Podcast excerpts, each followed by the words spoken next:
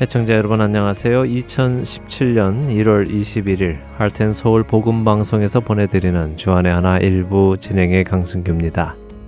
지난 한 주도 하나님의 말씀 앞에 나아가 자신의 유익을 내려놓고 말씀의 능력으로 변화의 삶을 사신 여러분들 되셨으리라 믿습니다. 자녀들을 키울 때 부모의 말에 자녀들이 즉시 즉시 잘 따르면 부모의 기분이 참 좋습니다. 말을 잘 듣는 아이를 보면 다른 날보다 더 예쁘고 더 사랑스럽고 그렇기도 하지요. 그런데 자녀들도 보면 다른 날보다 자신이 더 말을 잘 들은 날은 기분이 좋아 보이더군요. 괜히 제게 평소보다 더 가까이 와서 응석도 부리고 말입니다. 저희 집만 그런가요? 여러분 댁도 비슷한 경험들이 있지 않으신지요? 사실 저의 어릴 적을 돌아봐도 그랬던 것 같습니다. 평소에 부모님 말씀을 잘 안 듣다가도 어쩌다 한번 잘 들으면 괜히 우쭐해지고 부모님 앞에서 제가 칭찬받을 것이라고 생각도 되고 뭔가 장난감이라도 하나 사주시지 않을까 하는 상상까지도 해보았던 것 같습니다. 이런 우리의 모습은 부모 자식 간의 관계에만 있는 것 같지는 않습니다. 하나님 아버지와의 관계에서도 종종 나타나는 것 같은데요. 그렇지 않습니까? 평소에는 하나님 말씀에 순종하여 잘 살지 못하면서도 어쩌다 큰 마음의 결단을 하고 순종하고 나면 기분이 왠지 좋아지고 하나님과 더 가까워진 것 같고 하나님께서 칭찬해 주실 것 같고 큰 상이라도 하나 주실 것 같은 기분. 혹시 느껴보지 않으셨는지요? 저는 자주 그런 기분을 느껴보았습니다. 하나님 말씀 잘 들었으니, 하나님 말씀에 순종했으니, 하나님께서 기뻐하시고, 칭찬해 주시고, 크지는 않더라도 조그만 상이라도 하나 주시지 않을까 하는 그런 기분 말입니다. 물론 이런 생각이 잘못된 생각은 아닐 것입니다. 우리가 하나님 말씀에 순종하면 하나님께서 기뻐하시고 칭찬해 주시고 그렇게 순종함으로 우리와 주님의 관계가 더욱 가까워지는 것은 당연한 결과일 것입니다.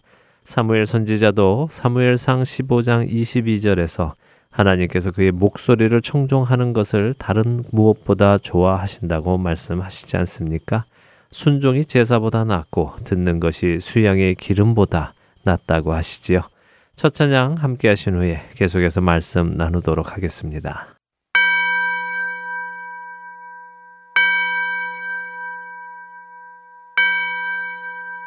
나의 갈길 다가도록 예수 인도하시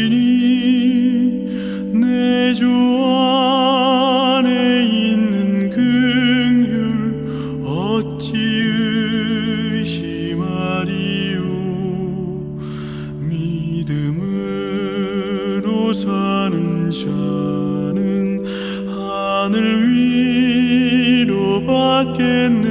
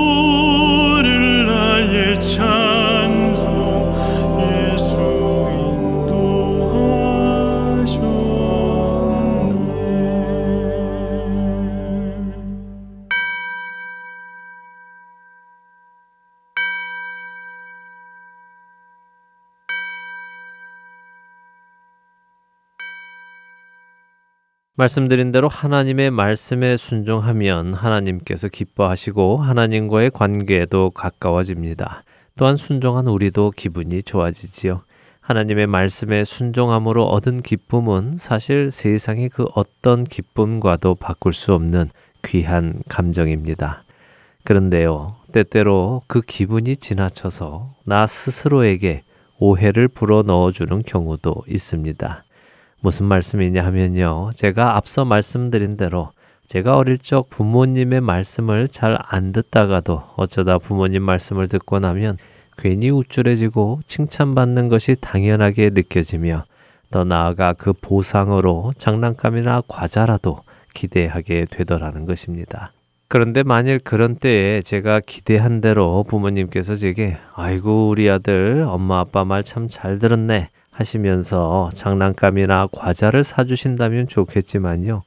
순종했는데도 아무런 상급을 주시지 않으실 때는 왠지 실망스럽고 살짝은 섭섭하게까지 되기도 합니다. 심지어는 괜히 말 잘 들었나 하는 엉뚱한 생각까지도 하게 되더군요. 바로 이런 엉뚱한 생각이 하나님을 향해서도 생기지 않느냐는 것입니다. 내가 하나님께 순종했으니 하나님께서 나에게 상을 주시지 않으시겠느냐 하는 기대 말입니다. 내가 하나님께 순종했으니 이제 하나님께서 나의 앞길을 활짝 열어주실 것이다 라는 기대도 말이지요. 물론 하나님께서 우리에게 상을 주실 수도 있고 앞길을 활짝 열어주실 수도 있습니다. 그러나 그것은 전적인 하나님의 결정이십니다. 꼭 그렇게 하셔야 되는 것은 아니지요. 상을 주실 수도 있고 주시지 않으실 수도 있습니다. 앞길을 활짝 여실 수도 있고 오히려 반대로 꽉 막으실 수도 있으십니다. 그것은 전적인 하나님의 결정입니다. 우리가 기억해야 할 것은 하나님께서는 언제나 최선의 결정을 하신다는 것입니다. 그 사실을 기억한다면 우리는 하나님께서 상을 주시던 주시지 않던 앞길을 활짝 여시던 꽉 막으시던 그 상황에 따라 내 기분이 결정지어지지 않을 것입니다. 오히려 모든 상황을 선하게 이끄시는 그 하나님의 뜻을 더욱 알기 위해 간구하게 될 것입니다.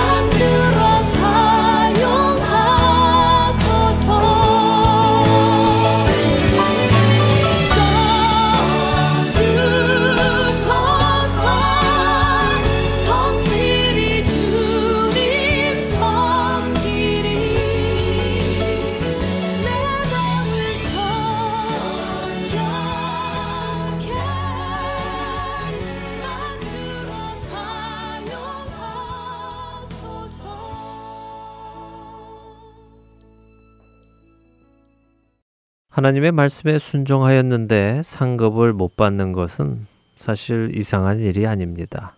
당연히 할 일을 하고 상급을 받는 것이 오히려 더 이상한 것이지요. 그런데 만일 여러분들께서 하나님의 말씀에 순종을 하셨는데 상 받을 생각은 없었기 때문에 상 받지 않는 것은 괜찮은데 상은 고사하고 고난을 받는다면 어떠실 것 같습니까? 이번에는 조금 이야기가 달라지지 않을까요? 하나님의 말씀에 순종하면 이제부터 내 앞길이 잘 열려 만사 형통할 것이다 하는 것이 사실 우리 대부분이 가지고 있는 생각 아닙니까?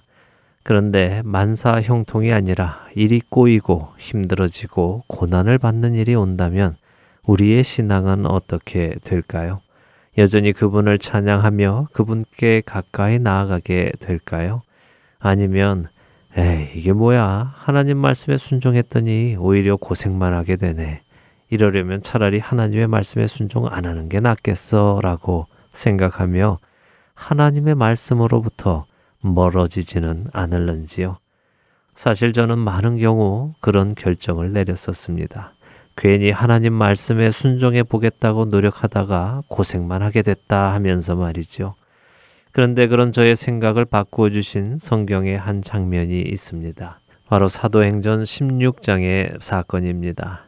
변화된 사도 바울은 예수 그리스도의 복음을 가는 곳마다 전합니다. 그리고 그의 복음 선포로 인해 많은 영혼들이 하나님 앞으로 돌아오는 기적들이 일어나지요. 교회가 생기고 수많은 이방인들까지 하나님을 알게 됩니다. 사도행전 16장 4절과 5절을 보면 사도 바울의 가르침으로 인해 여러 성에 생겼던 교회들의 믿음이 더욱 굳건해지고 그 수가 날마다 늘어갔다고 하십니다. 이 얼마나 귀하고 기쁜 일이었을까요? 그런 와중에 사도 바울은 아시아로 가서 이제는 말씀을 전하려고 합니다. 하지만 16장 6절을 보면 성령님께서 아시아에서 말씀을 전하지 못하게 하셨다고 하십니다. 그래서 사도 바울 일행은 가던 길을 돌아 무시아 지역으로 가게 됩니다. 그리고 그곳에서 다시 동북 쪽에 있는 지역 비두니아로 가서 말씀을 전하려고 계획하지요. 그러나 이번에도 성령님께서는 그들을 막으십니다. 사도행전 16장 7절의 말씀입니다. 무시아 앞에 이르러 비두니아로 가고자 애쓰되 예수의 영이 허락하지 아니하시는지라. 바울 일행은 성령님의 음성에 순종하여 가려던 비두니아와 반대 방향인 드로아로 내려갑니다. 그리고 그곳에서 여러분도 잘 아시는 마게도냐 사람이 꿈에 바울에게 나타나 마게도냐로 건너와서 우리를 도우라 하는 환상을 보게 됩니다.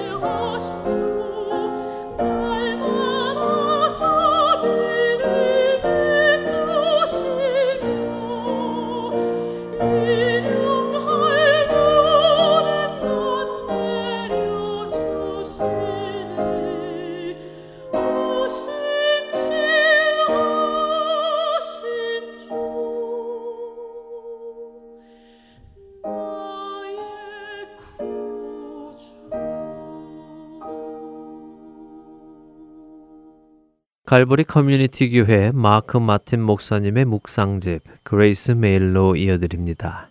박재필 아나운서가 낭독해 드립니다.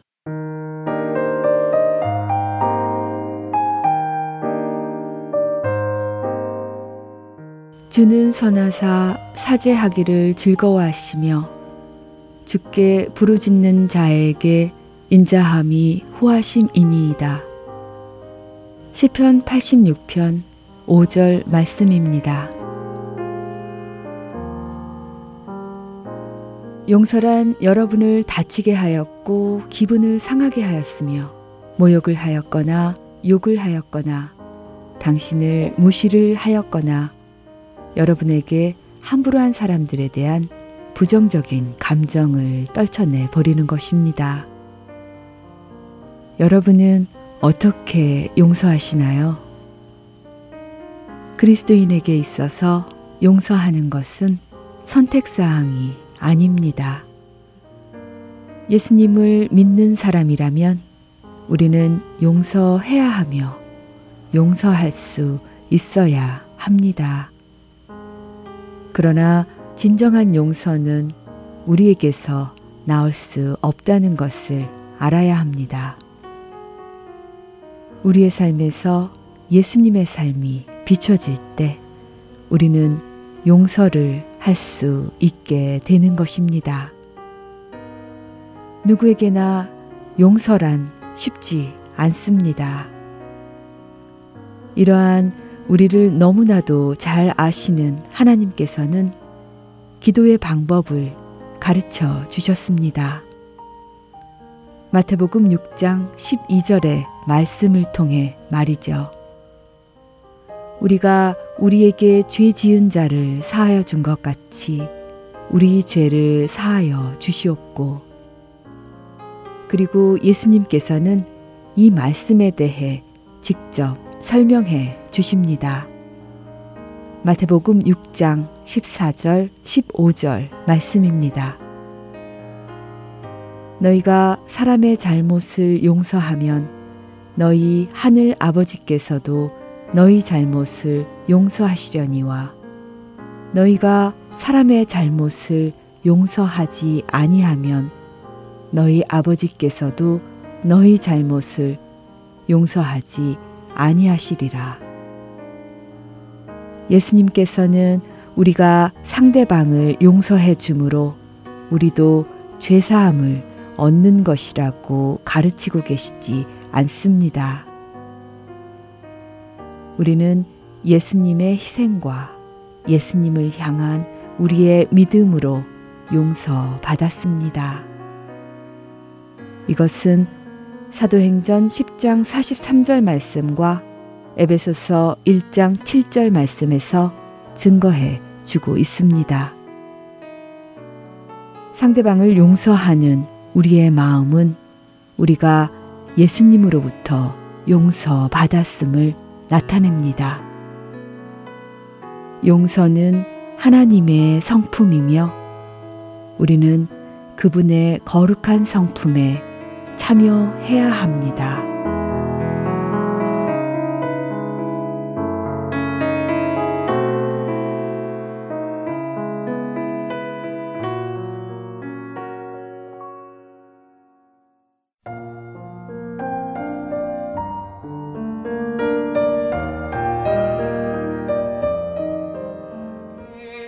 안녕하세요. 저는 아리조나 길버트에 사는 애청자이며 봉사자인 김순희입니다.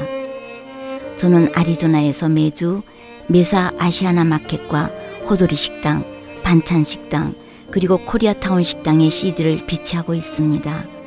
매주 기쁜 마음으로 행복하게 쓰임 받고 있습니다.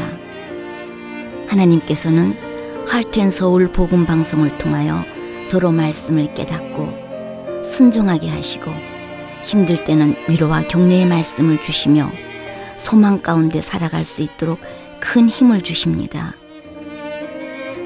이 귀한 복음 전파 사역은 누군가의 기도와 후원 그리고 봉사로 이루어집니다. 하나님께서는 지금도 귀한 복음 방송 사역에 동참하실 분들을 찾고 계십니다. 기도와 후원 그리고 봉사로 이루어지는 복음 방송에 사역에 동참하고 싶으신 분들은 전화번호 602-866-8999로 연락 주시기 바랍니다.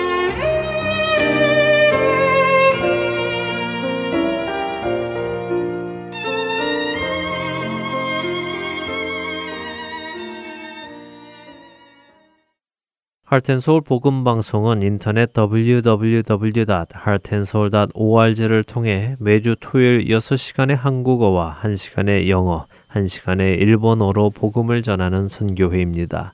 이 방송은 스마트폰 앱이나 팟캐스트를 통해 여러분의 스마트폰에서 들으실 수 있으며 매주 댁에서 CD나 MP3 CD로 받아서 들으실 수도 있습니다.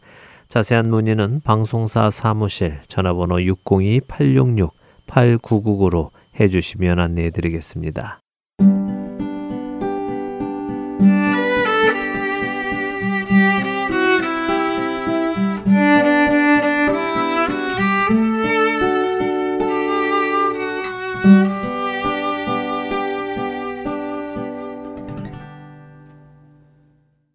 노스캐롤라이나 그린스보로 한인 장로교회 한일철 목사님께서 풀어주시는 성경의 말씀 예수님의 비유 함께 하시겠습니다. 오늘은 포도원 품꾼들의 비유를 해설해 주십니다. 예수님께서 하셨던 39개의 비유 가운데 3대 난해 비유가 있습니다. 첫 번째는 불의한 청지기 비유고 두 번째는 어, 혼인잔치의 비유고요. 그리고 나머지 세 번째는 오늘 우리가 살펴볼 바로 포도원 품꾼들의 비유가 됩니다.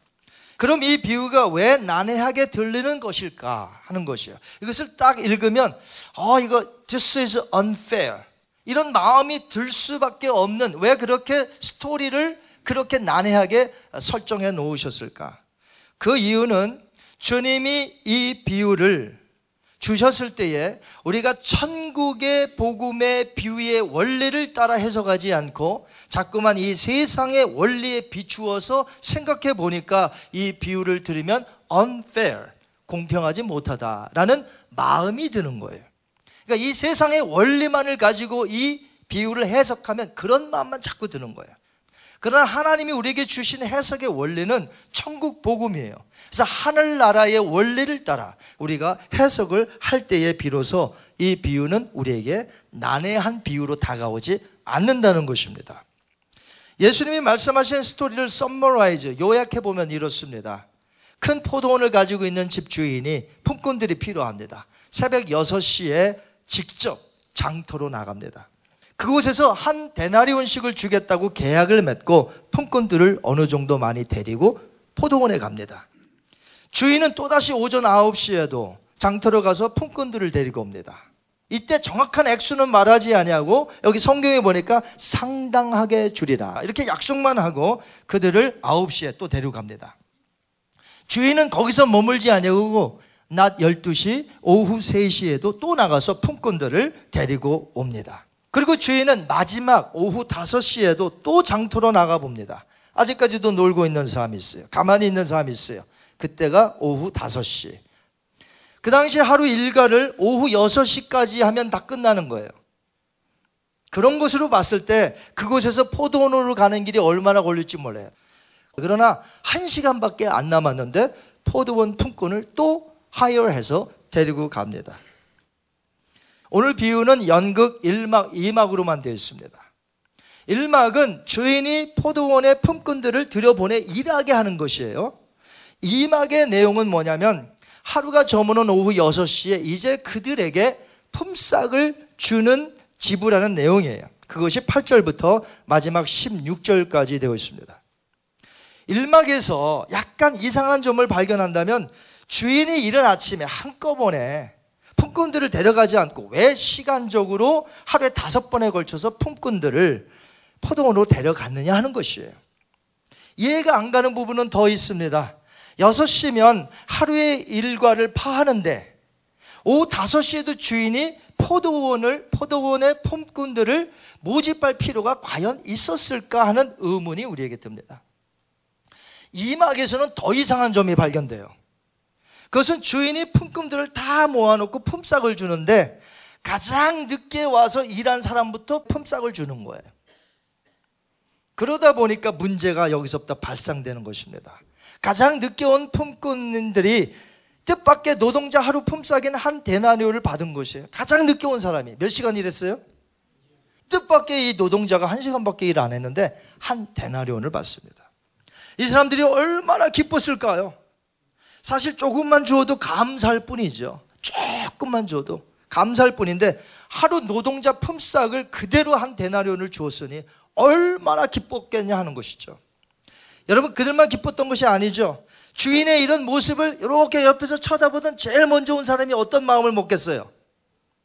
야, 나는 12시간 일했으니까 만약에 1시간만 일해도 한 데나리온을 받는다면 나는 12시간 일했으니까 12데나리온을 받겠구나. 김치국을 마십니다. 얼마나 기뻤을까요? 이들만 기쁜 거 아니에요. 이 사람들도 지금 흥분돼서 야 오늘 주인 잘 만났다. 이제 내가 열두 데나리온 많게는 최소한 여섯 데나리온 혹은 세 데나리온은 받지 않을까? 여러분 9절과 10절 보시기 바랍니다. 한번 같이 읽을까요? 9절에서 10절 말씀 시작. 제 11시에 온 자들이 와서 한 데나리온씩을 받거늘 먼저 온 자들이 와서 어떻게 해요? 더 받을 줄 알았더니 11시는 그 당시에 오늘날로 말하면 5시가 되겠습니다. 오후 5시. 새벽 6시부터 오후 6시까지 꼬박 12시간을 일한 품꾼들이 생각하기를 채 1시간도 일하지 않은 사람들이 한 데나리온을 받았다면 자기들은 훨씬 더 받을 것이라 생각한 거예요. 여러분 같으면 안 그러겠어요? 물론 한 데나리온씩 받겠다고 계약을 하고 왔어요. 그러나 하는 거 보니까 주인이 이거 보통 분이 아니에요. 어, 이 사람들한테 어떻게 그렇게 줄 수 있을까? 야, 오늘 행지했다. 내가 오늘 많이 받겠구나. 한껏 기대가 부풀어 있었습니다. 그런데 어떻게 되었습니까? 새벽 6시에 당도에서 12시간 동안을 얼마나 일을 열심히 했는지 그런데 이 열심히 일한 품꾼들에게 주인은 똑같이 한 데나리온씩을 준 것입니다. 이 품꾼들을 한번 상상해 보세요. 그 딱 한 데나리온 받고 어떤 상태였겠는가? 11절, 12절 한번 보겠습니다. 시작.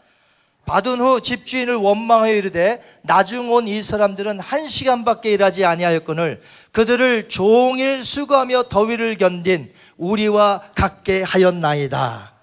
이들의 불평은 어쩌면 당연하게 여길지 모르겠습니다. 상식적으로도 낮에 그 혹독한 무더위, 여러분 이스라엘의 낮은요 무더위가 엄청납니다. 그런데 그 무더위와 싸우며 하루 종일 수고한 사람과 한 시간도 채 되지 못한 그 사람들이 받는 품삯이 똑같다는 것은 형편성에 어긋나는 일이라는 것이에요. 이것이 가장 먼저 포도원에 들어온 품꾼들의 불만스러운 항의였습니다. 그 주인의 답변은 조금 있다가 다루기로 하고요. 우리 먼저 이 비유의 스토리를 어떻게 시작했느냐를 먼저 다루어야 합니다. 예수님께서 이 비유를 시작하시면서 무엇이라 하셨습니까? 20장 1절을 한번 보겠습니다. 시작. 천국은 마치 품꾼을 얻어 포도원에 들여보내려고 이른 아침에 나간 집주인과 같으니 아멘. 여기서 흔히 사람들이 놓치는 것이 있어요. 그게 뭐냐면 비유의 제목부터 잘못 설정하는 거예요. 흔히 이 비유를 가리켜서 뭐라고 하냐면 포도원 품꾼들의 비유라고 말합니다. 오늘 저도 그렇게 어, 제목을 잡았습니다만 이것은 일단 일반적으로 그렇게 하니까 잡은 것 뿐이고 원래 이렇게 잡으면 안 돼요. 왜 안 되냐면 1절 다시 한번 보겠습니다. 그 다음 거 한번 보여주세요. 시작. 천국은 마치 품꾼을 얻어 포도원에 들여보내려고 이른 아침에 나간 누구와 같으니? 집주인과 같으니. 그러니까 천국은 마치 집주인과 같으니 그런 거예요. 그러니까 포도원 품꾼들의 비유가 아니죠. 이 비유를 주신 것은 천국은 마치 집주인과 같으니. 집주인이 중요한 거예요, 지금. 포도원의 집주인. 그래서 이 비유의 제목을 정확히 잡자면 천국과 같은 포도원 주인. 혹은 포도원 주인이 천국과 같다. 이렇게 돼야 된다는 것이죠. 그래서 천국은 마치 집주인과 같으니. 그러므로 이 비유에서 가리키는 천국을 정확히 하려면 누굴 알아야 돼요? 집주인을 알아야 되는 거예요. 그래서 이 비유에서 우리가 알아야 되는 것은 품꾼들보다는 일단 집주인을 알아야 천국에 대한 그 예수님의 비유의 원학의 뜻을 알 수 있다는 것이죠. 그 집주인의 모습을 보면 천국이 어떻다는 것을 알 수 있습니다. 또 하나, 이 비유를 풀어가는 데 있어서 매우 중요한 두 개의 구절이 있습니다. 이것은 비유가 시작하기 전에 있었던 구절이고요. 그 다음에 다른 구절은 비유를 하신 다음에 끝에 주셨던 구절이에요. 이 두 가지의 구절, 19장 30절과 20장 10절, 16절을 한번 비교해 보겠습니다. 시작. 그러나 먼저 된 자로서 나중되고 나중된 자로서 먼저 될 자가 많으니라. 이와 같이 나중된 자로서 먼저 되고 먼저 된 자로서 나중되느니라. 비슷한 말씀이 바로 이 비유를 감싸고 있다는 거예요. 먼저 말씀하셨고 그 다음에 비유가 들어가고 그 다음에 또 비슷한 말씀을 주셨어요. 이 교훈은 아주 중요한 말씀이에요. 예수님을 섬기는 많은 주의, 주의 종들이 있습니다. 여러분도 주의 종인 줄 믿습니다. 그런데 그들 중에는 먼저 믿어서 주님을 섬기는 자들이 있고 나중에 믿어서 주님을 섬기는 자들이 있지 않겠습니까? 하지만 항상 그 순서대로 되지 않는다는 거예요. 먼저 온 사람이 항상 먼저 되고 나중 온 사람은 나중에 왔기 때문에 나중 되는 게 아니라는 것이죠. 바로 이 본문에서 이 비유에서 그것을 깨닫게 해주시는 것이에요. 예수님의 비유는 제가 어떻다고 지난번에, 지난번에 말씀을 드렸습니까? 전부 천국 비유들이며 무엇과 연관되어 있다? 영생. 한번 따라 하십니다. 영생. 이 영생과 모든 비유가 연결되어 있어요. 그러면서 이 비유를 제자들에게 주신 것이에요. 그러므로 이 포도원 품금들의 비유 역시 영생과 관련이 있습니다. 그러나 잘 들으세요. 이 비유는 다른 비유에서처럼 영생을 얻느냐 못 얻느냐 하는 비유가 아니고 이 비유에서의 가르침은 하나님의 부르심을 받은 그래서 영생을 받은 자들 중에 오래 믿은 자와 늦게 믿은 자에 대한 태도를 가르치는 말씀이에요. 그러니까 이 포도원 품꾼들에 나오는 모든 품꾼들은 이미 영생을 얻은 자로 간주하면 되겠어요. 그러니까 그들의 태도, 처음 믿은 자, 나중 믿은 자의 태도를 지금 주님이 교정시키기 위해서 이 말씀을 하신 것이에요. 그렇기 때문에 포도원 품꾼들의 비유에서 가르치고자 하시는 주인의 모습은 이렇습니다.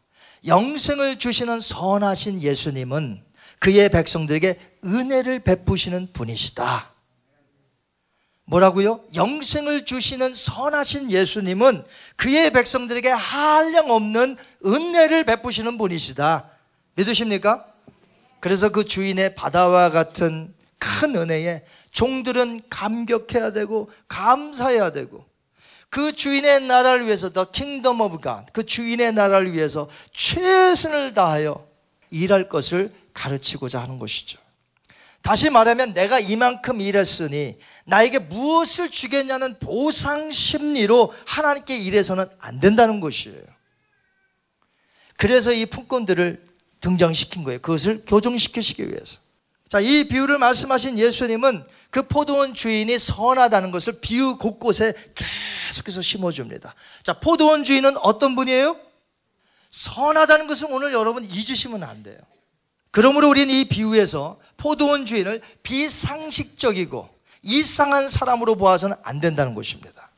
오히려 그 주인을 은혜롭고 자비롭고 그러면서도 정의로운 주인으로 봐야 한다는 것이에요.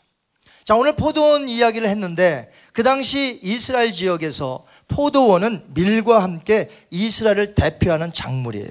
신명기 8장 8절에 보시면 밀은 곡식의 대표격이고 포도는 과실의 대표 주작격이에요. 모세가 말하고 있어요. 한번 보겠습니다. 신명기 8장 8절 시작. 밀과 보리의 소산지요. 포도와 무화과와 석류와 감람나무와 꿀의 소산지라 어디 가요? 가나안 땅이 팔레스타인 땅, 이스라엘 땅이 그렇다는 것입니다. 고대도 그랬습니다만 예수님 당대에도 사람들의 삶은 오늘날 현대인들과는 전혀 다른 삶을 살고 있었습니다. 그러니까 우리가 지금 사는 그 라이프 스타일을 자꾸 생각하시면 안 돼요. 오늘날 현대인은 미래 지향적인 삶을 살아가고 있습니다. 하지만 예수님 당시에만 해도 그 사람들은 현재 지향적인 삶을 살았습니다. 무슨 말인가 하면 미래를 위해서 무슨 플랜을 둔다 이런 거 없어요. 하루 먹고 하루 사는. 당장에 그들의 주된 관심사는 뭐냐면 내 배를 어떻게 채우겠느냐. 내 가족을 오늘 굶기지 않고 어떻게 하루를 보내느냐. 이것이 그들의 관심사였어요. 그렇기 때문에 그것을 가리켜서 현재 지향적인 삶이라고 그래요. 꿈이 뭐냐? 오늘 좋은 주인을 만나야 될 텐데. 일터에 나가봐서 좋은 주인이 와서 나를 하이어 시켜야 될 텐데. 그래서 일당을 받아서 내 가족을 먹여야 될 텐데. 이것이 그들의 소망이었어요. 가족이 하루를 먹고 그 당시에 살려면 한 데나리온이 필요했습니다. 그것도 4인 기준으로 봤을 때에 그 당시에는 세 끼를 먹질 않아요. 오늘날이나 우리가 세끼 아침, 점심, 저녁 먹지 그 당시에는 두 끼 먹나 그래요. 그런데 그 두 끼도 4인 기준으로 푸짐하게 오늘날처럼 우리가 그렇게 먹지를 못합니다. 한 데나리온이 그런 돈이에요. 그래도 한 데나리온만 있어도 아주 행복한 하루, 따뜻한 하루를 보낼 수 있는 것이. 그렇기에 품꾼들의 최대 관심사는 오늘 일터에, 오늘 장터에 나가서 오늘 나를 하혈시키는 선한 주인을 만날 수만 있다면 그래서 내가 땀 흘려서 하루 종일 일할 수만 있다면 이것이 기도의 제목이었어요, 그날 아침에 나가면서. 이렇게 하루 벌어 하루 먹는 불쌍한 품꾼들이기 때문에 하나님은 그들을 위해서 이런 율법 조항을 남겨주셨어요. 누가 보라고? 주인들이 보라고. 한번 보겠습니다. 신명기 24장 15절. 주인에게 이렇게 율법으로 정해주셨습니다. 시작. 그 품삯을 당일에 주고 해진 후까지 미루지 말라. 이는 그가 가난함으로 그 품삯을 간절히 바람이라. 그렇지 않으면 그것이 너에게 죄가 될 것임이니라. 이런 백그라운드를 우리가 알 때에 오늘 비유에서 등장하는 주인은 선한 자입니까? 나쁜 사람입니까? 선한 자입니까? 여기서 악한 자라고 생각하신 분 계세요? 아직도? 이런 백그라운드를 아는데, 오, 저 악한 사람. 이런 백그라운드를 안다면 여러분이 그 주인을 어떻게 악하다고 그럴 수 있어요? 선한 사람이에요. 나를 써준다는 것이 선한 사람이에요. 그리고 일을 했는데 돈을 안 줘. 이런 악덕 주인들이 그 당시에 도 있었기 때문에 율법을 아예 이렇게 못 박은 것이에요. 데려가 일 시키고 돈 주지 않는다면 그거 어떻게 해요? 그리고 데려가 일 시키지 않으면 하루 종일 공치는 사람들에게 찾아가서 정당한 가격을 말하여 일할 수 있도록 했다는 것이 그가 은혜로운 주인이다. 자비로운 주인이다라는 것을 우리가 배워야 하는 것이죠. 허땅 친 적이 하루 이틀이 아닌데 수많은 품꾼들에게도 일하도록 배려했습니다. 그것도 무려 몇 번이요? 오늘 성경에 보니까 몇 번 갔습니까? 장터로. 다섯 번이나 장터로 계속해서 와서 품꾼들을 많이 데리고 그 다음에 포도원에 가서 일하도록 시켰습니다. 왜 그렇게 했을까요?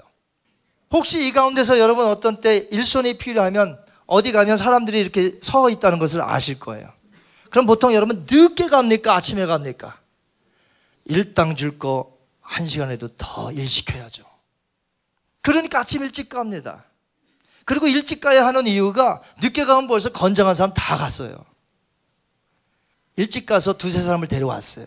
어, 그런데 일손이 좀 더 부족해요. 그러면 제가 아는 바로는 한 번은 더 갈 수 있어요. 그렇죠?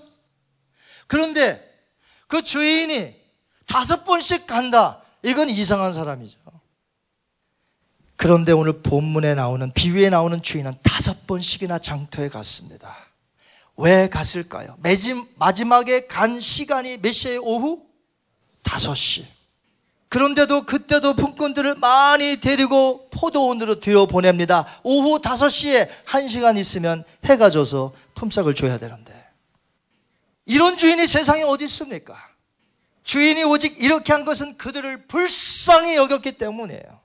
장터에서 일 없이 하루를 공치고 서 있는 자들이 눈에 아른아른 거렸습니다. 이른 새벽 6시에 가니까 수많은 사람들이 있어요. 아, 그들을 또 하혈시켜야 되겠다. 오전 9시에 가니까 또 많은 사람들이 서 있어요. 계속해서 눈에 밟히는 거예요. 누가요? 장터에서 서 있을 사람. 장터에서 하루 종일 공치면 온 가족이 굶을 사람들이 눈에 아른아른 생각났단 말이에요. 5시에 정말 필요해서 품꾼들을 데려갔을까요? 오후 5시에 그들을 데려간 것은 다른 뜻이 있는 거예요. 그들이 눈에 밟힌 거예요. 아, 저들이 일하지 못하면 가족들이 다 굶을 텐데. 비유 속에 나오는 주인은 하루의 일과가 끝나는 오후 6시가 되자 이제 모든 품꾼들을 한 자리에 불러 모았습니다. 한 사람도 빠짐없이 그들 식구가 모두 먹을 수 있는 정당한 품삯, 아니 오히려 은혜의 품삯인 한 데나리온씩을 각각 전해줍니다. 오전 9시부터 온 품꾼들, 12시, 그리고 오후 3시, 그리고 오후 5시에 온 자들이 전부 한 데나리온씩을 받아요. 일자리가 없어 노는 일이 빈번한 자기들한테 자비로운 주인이 나타나 일을 맡겨준 것만도 감사한데 뜻밖의 주인에게부터 한 데나리온씩을 받습니다. 이 얼마나 감사한 일입니까? 정당한 품삯을 넘어 은혜의 품삯이었습니다. 모두 기뻐했어요. 단 한 그룹을 제외하고 저는 그래서 일명 새벽 6시 팀이라고 그래요. 새벽 6시 팀이 반기를 든 겁니다. It's unfair. 종일 수고하고 무도에서 일하는 우리들을 한 시간도 채 일하지 않은 저들과 같게 한 것은 불공평합니다. 주인에게 원망한 거예요. 이때 포도원 주인이 새벽 6시에 온 품꾼들에게 이렇게 말합니다. 한번 보시겠습니다. 주인이 그 중에 한 사람에게 대답하여 이르되 친구여 내가 너에게 잘못한 것이 없노라. 너가 나와 한 데나리온의 약속을 하지 아니하였느냐? 너 것이나 가지고 가라. 나중 온 이 사람들에게 너와 같이 주는 것이 내 뜻이니라. 내 것을 가지고 내 뜻대로 할 것이 아니냐? 내가 선함으로 너가 악하게 보느냐. 아멘. 여기서 주인의 말은 예수님이 지금 하시고 싶은 말씀을 하시는 거예요. 그러니까 주인에게 빗대어 하신 말씀이죠. 예수님은 어떤 분이십니까? 우리가 믿는 예수님은 어떤 분이십니까? 예수님은 선한 분인 줄 믿습니다. 그 얘기는 죄라고는 하나도 없습니다. 그렇습니다. 예수님은 선하신 분이십니다. 그 선하신 분이 오늘 말씀하십니다. 내가 선함으로 너가 나를 악하게 보느냐? 선한 분을 악하게 보는 자는 새벽 6시에 온 품꾼들이었습니다. 그들에게는 남들과 비교하여 일한 것에 대해 더 많이 받아내려는 보상 심리가 자리 깊숙이 자리 잡고 있었습니다. 그들은 이미 정당한 품삯을 받았습니다. 은혜의 품삯이었습니다. 그 품삯이면 하루 온종일 온 가정이 행복하게 먹을 수 있는 그러한 돈이었습니다. 자신들이 허탕치고 맨날 놀던 때를 생각해야죠. 선한 주인이 오지 못해서 자기네들이 장터에서 놀고 있었던 데를 왜 생각 못합니까? 그렇다면 선한 주인이 와서 자기를 하여시켜 줬고 그날 열심히 일해서 받은 돈, 정당한 금액, 은혜의 싹으로 그 주인에게 감사하고 돌아가서 가족들을 기쁘게 해야 하는 것이 아닙니까? 자신들만 한 데나리온이 필요합니까? 저 사람은 늦게 온 저 사람은 가족이 없냐 하는 것이에요. 저 사람도 가족이 있잖아요. 한 데나리온이 필요하단 말이에요. 나만 한 데나리온이 필요한 게 아니고. 왜 자기가 놀던 때를 생각 못 하냐는 것이죠. 만약에 먼저 온 자들이 약속대로 한 데나리온씩을 받고 나중에 온 사람이 한 데나리온에서 더 많이 깎인 아주 적은 금액을 받았다면 그들은 기쁨으로 주인께 감사하며 갔을 것이에요. 그렇죠? 왜 불평했어요? 똑같이 대우했다 이거예요. 이 얼마나 자기밖에 모르는 선하지 못한 악한 행동입니까? 남들은 굶든 말든 조금 쥐꼬리만큼 받아서 그걸로 가족에게 풀칠을 하든 말든 개의치 않고 똑같이 대했다는데 기분이 나쁘다 이거죠. 이 사람 오늘 누구를 가리킵니까? 이 본문에 나타난 이 여섯 시, 이 팀, 누구를 가리킵니까? 이 중에는 없습니까? 이 중에서는 열심히 일한 대가로 보상 심리로 일하지 않습니까? 저 사람과 나를 똑같이 대우해서 기분 나쁘지 않습니까? 여러분 중에 안 계세요? 오히려 나중에 온 자들은 주인의 은혜에 감격하여 감사했습니다. 그리고 행복했습니다. 그저 감격할 뿐이에요. 감사할 따름이에요. 그러나 일찍 온 자들은 원망했습니다. 불평했습니다. 남과 비교를 계속해서 했습니다. 보상 심리를 했습니다. 똑같이 대우하니까 폭발한 거예요. 혹시 여러분들 가운데 주님께로부터 일찍 부름을 받은 자 있습니까? 남들보다 일찍 충성하고 봉사했다는 이유로 다른 이들과 끊임없이 비교하지 않습니까? 만약에 끊임없이 남들과 비교하고 보상만 바란다면 예수님이 하신 말씀을 오늘 잘 들으십시오. 먼저 된 자 나중되고 나중된 자 먼저 되느니라. 비유 바로 전에 하신 말씀을 또 잘 들으세요. 그러나 먼저 된 자로서 나중되고 나중된 자로서 먼저 될 자가 그 다음에 많으니라. 많다는 거예요. 교회 안에 수두룩하다는 거예요. 교회 안에. 그런 보상 심리 가진 자가 한두 명이 아니라니까 만 원이라 만 원이라. 여러분 언제까지 남들과 비교해서 보상 심리 받으려니까? 내가 오늘 이만큼 오랫동안 일했으니 저 사람과 자꾸 비교할 것입니까? 여러분은 안 되는 축복이 있기를 바랍니다. 그래서 말씀 전하는 거 아니에요, 오늘. 그렇게 살지 말라고. 예수님은 선하신 분이니까 우리가 주님을 악하게 보지 말라는 거예요. 불평하지 말라는 거죠.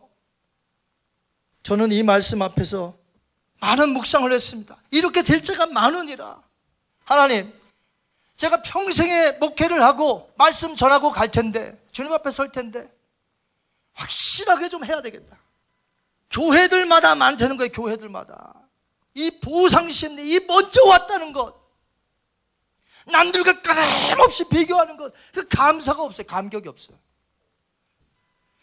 그러므로 일하는 종들이 가져야 할 마음 자세는 뭐냐면, 일할 때마다 내가 얼마나 받을 것인가? 보상. 내가 이만큼 일했으니 목사님이 어떻게 해줄 것이냐? 보상을 바라지 말라는 거예요. 감사하면서 일하라는 거예요. 감격하여 일하라는 거예요. 은혜 가운데 일하라는 거예요. 사랑하는 성도 여러분, 오늘 비유의 말씀을 맺습니다. 예수님의 제자들은 모든 것을 버리고 예수님을 따랐어요. 그것은 누구도 부인할 수 없는 정말 잘한 거예요. 제자들 보세요. 다 버리고 쫓았습니다. 그러나 그들은 예수님의 최측근의 자리에서 누가 더 크냐 했던 사람이기도 합니다. 모든 걸 다 버리고 주님만 신뢰했기에 영생을 얻은 자지만 끊임없이 끊임없이 제자들 12명 중에서 누가 크냐? 내가 클 거야. 아니야, 내가 클 거야. 끊임없이 그 자리 다툼했던 사람이 누구냐? 다 버리고 쫓았던 12명의 사람이에요. 예수님을 구주로 믿었기에 영생을 선물로 받는 줄 믿습니다. 그러나 그 후에 누가 서로 크냐 하는 것은 철저히 보상 심리에 젖어든 악한 마음이라는 것이. 예수님은 이것을 시정코자 하는 거예요. 천국은 선한 포도원 주인 것 같습니다. 예수님이 그 천국의 주인이십니다. 우리는 감사해야 됩니다. 팬인가 제자인가 라는 책 추천도서죠. 카일 아이들먼 그 책에서 그는 이렇게 지적했습니다. 예수님의 관심사는 신앙의 연수가 아니라 헌신의 깊이다. 신앙의 연수가 아니란 말이야. 하나님의 관심사는 너 50년 믿었구나. 50년. 신앙의 연수가 아니라 신앙의 깊이라는 것이. 그렇습니다. 오래된 신앙의 연수로만 보상받으려 가지 마십시오. 믿기 시작한 지 얼마 안 된 자들과 비교하여 내가 교회에 더 오래되고 충성했으니 나는 얼마나 더 받을까? 이런 보상 심리 갖지 말라는 것이에요. 만약에 이런 마음 가졌다면 예수님 말씀하십니다. 먼저 된 너, 나중 될 것이라. 이 비유를 말씀하시고 예수님 어디로 가신 줄 아세요? 그 다음 장이 뭐예요?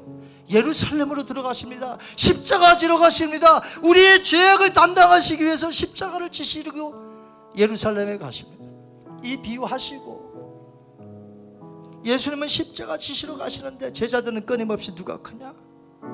내가 받을 것은 무엇입니까?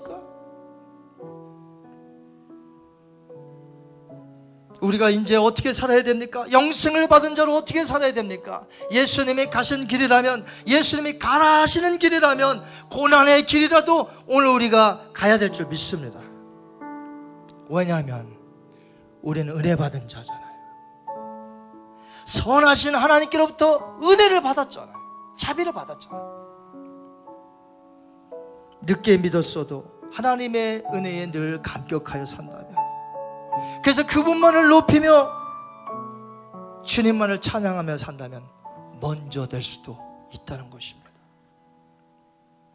그러나 오래되었고 먼저 믿었어도 그런 것들이 자신의 신앙의 우월성으로 여겨 이란 만큼의 보상을 늘 바란다면 나중되는 자가 될 수도 있음을 오늘 기억하셔야 됩니다.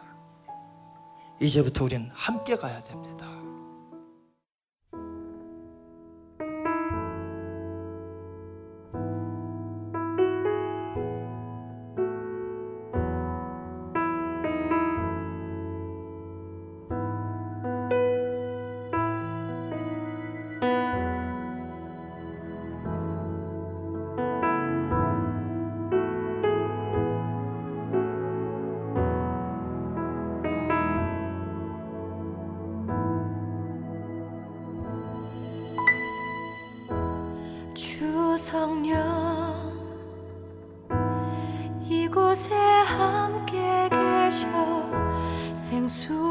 생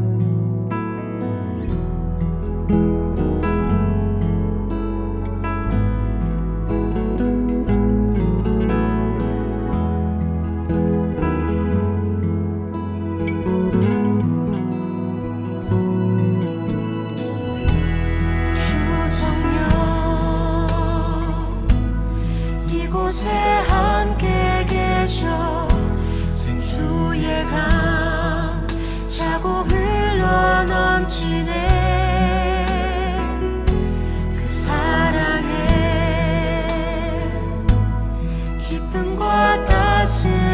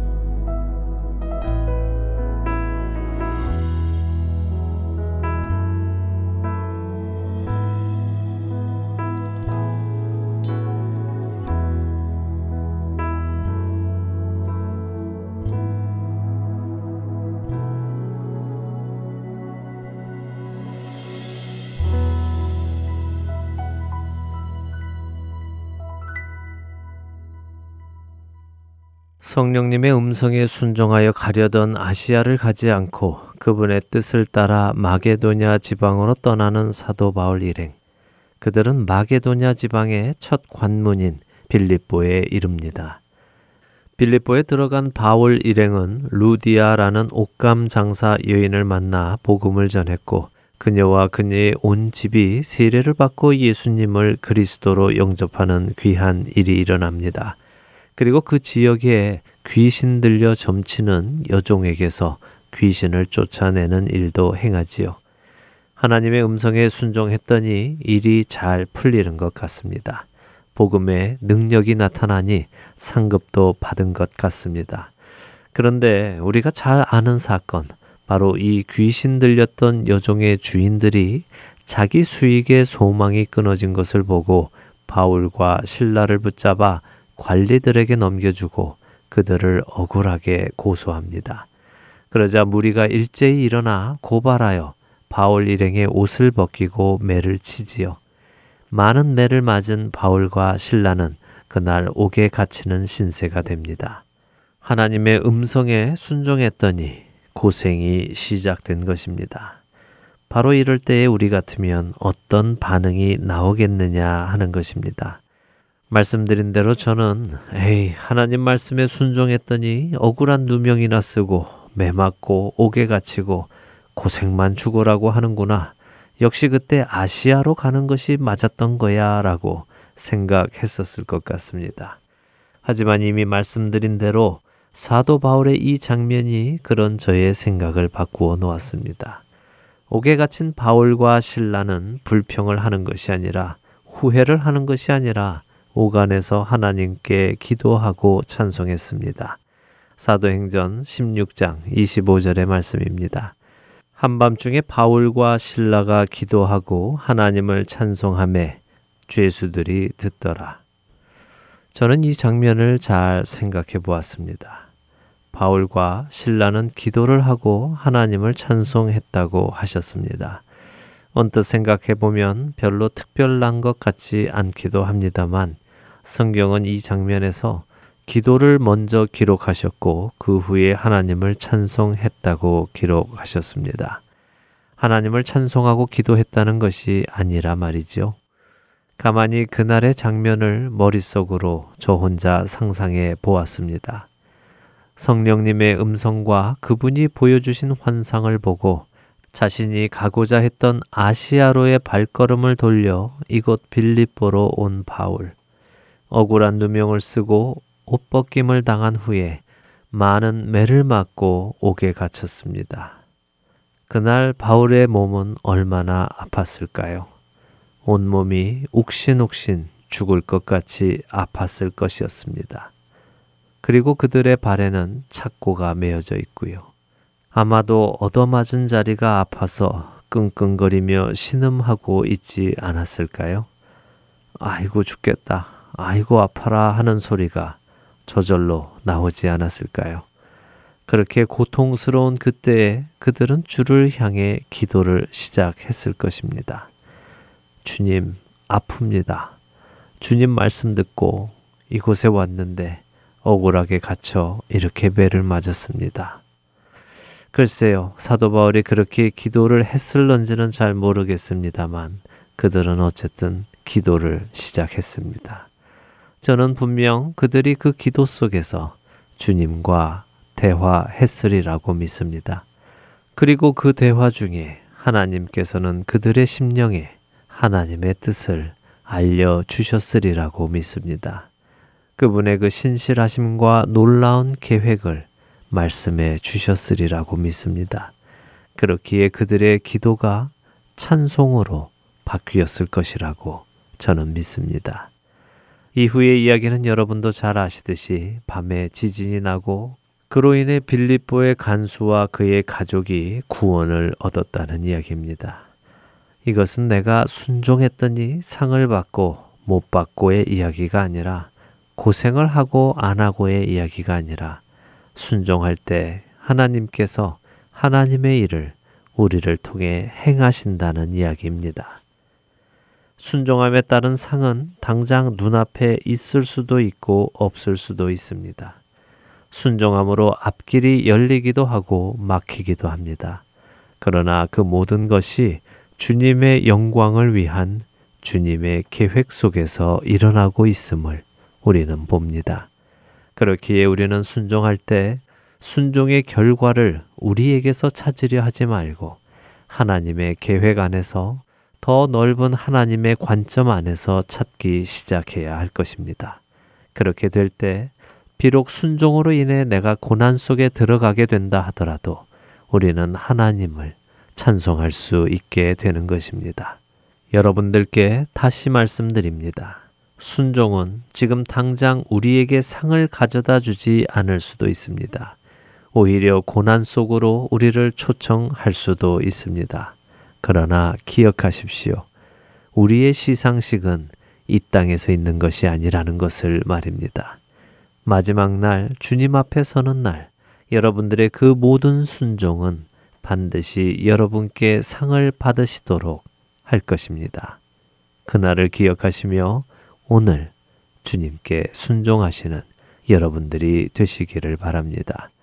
끝으로 디모데 후서 4장 7절과 8절의 말씀을 읽어드리며 오늘 주안의 하나 일부 마치도록 하겠습니다.